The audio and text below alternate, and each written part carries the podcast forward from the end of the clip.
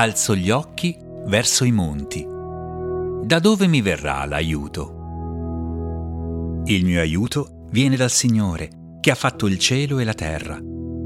Egli non permetterà che il tuo piede vacilli. Colui che ti protegge non sonnecchierà.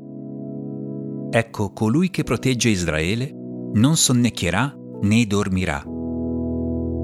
Il Signore è colui che ti protegge. Il Signore è la tua ombra.